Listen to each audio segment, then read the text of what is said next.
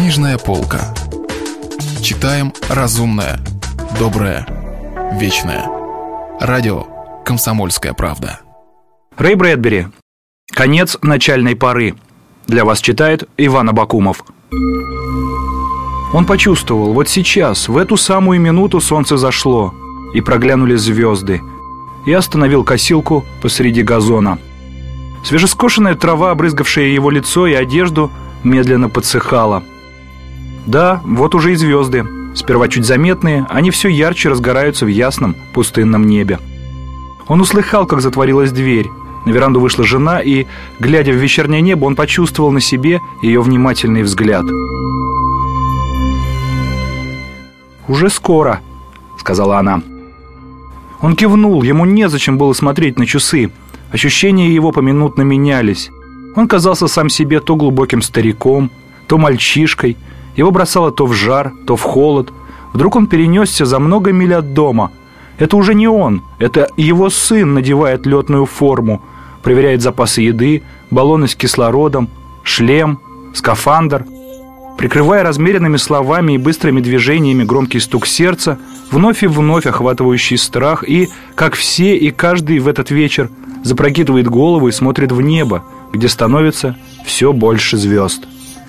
И вдруг он очутился на прежнем месте. Он снова только отец своего сына, и снова ладони его сжимают рычаг косилки. «Иди сюда, посидим на веранде», — позвала жена. «Лучше я буду заниматься делом». Она опустилась с крыльца и подошла к нему. «Не тревожься за Роберта, все будет хорошо». «Уж очень это ново и непривычно», — услышал он собственный голос. «Никогда такого не бывало. Подумать только, люди летят в ракете строить первую внеземную станцию. Господи боже, да это просто невозможно. Ничего этого нет, ни ракеты, ни испытательной площадки, ни срока отлета, ни строителей. Может и сына по имени Боб у меня никогда не было. Не умещается все это у меня в голове. Тогда чего ты тут стоишь? И на что смотришь? Он покачал головой.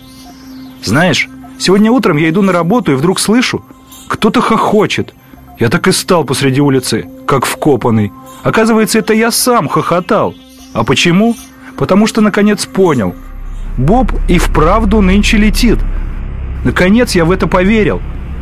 Никогда я зря не ругаюсь, а тут стал столбом у всех на дороге и думаю, чудеса разрази меня гром.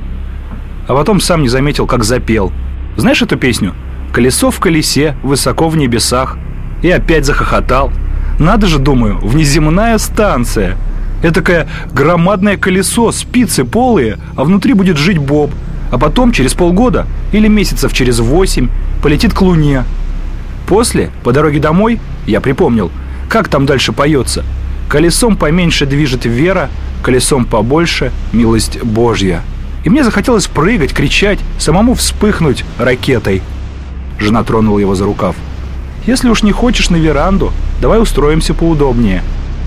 Они вытащили на середину лужайки две плетеные качалки и тихо сидели и смотрели, как в темноте появляются все новые и новые звезды, точно блестящие крупинки соли, рассыпанные по всему небу от горизонта до горизонта. «Мы будто в праздник фейерверка ждем», — после долгого молчания сказала жена. «Только нынче народу больше», я вот думаю, в эту самую минуту миллионы людей смотрят на небо, разинув рот. Они ждали. И казалось, всем телом ощущали вращение Земли. Который час? Без одиннадцати минут восемь. И никогда ты не ошибаешься. Видно, у тебя в голове устроены часы. Нынче я не могу ошибиться. Я тебе точно скажу, когда им останется одна секунда до взлета. Смотри, сигнал. Осталось 10 минут. На западном небосклоне распустились четыре алых огненных цветка. Подхваченные ветром, они поплыли, мерцая, над пустыней. Беззвучно канули вниз и угасли. Стало темнее прежнего. Муж и жена выпрямились в качалках и застыли. Немного погодя он сказал «Восемь минут». Молчание. «Семь минут». Молчание. На этот раз оно словно тянется много дольше. Шесть. Жена откинулась в качалке, пристально смотрит на звезды, на те, что прямо над головой. «Зачем это все?» – бормочет она и закрывает глаза. Зачем ракеты и этот вечер? Зачем? Если бы знать. Он смотрит ей в лицо, бледное, словно припудренное вот цветом Млечного Пути. Он уже хотел ответить, но передумал. Пусть она договорит. И жена продолжает. Может быть, это как в старину, когда люди спрашивали, зачем подниматься на Эверест? А им отвечали, затем, что он существует. Никогда я этого не понимала. По-моему, это не ответ. Пять минут, подумал он. Время идет. Тикают часы на руке. Колесо в колесе. Колесом поменьше движет.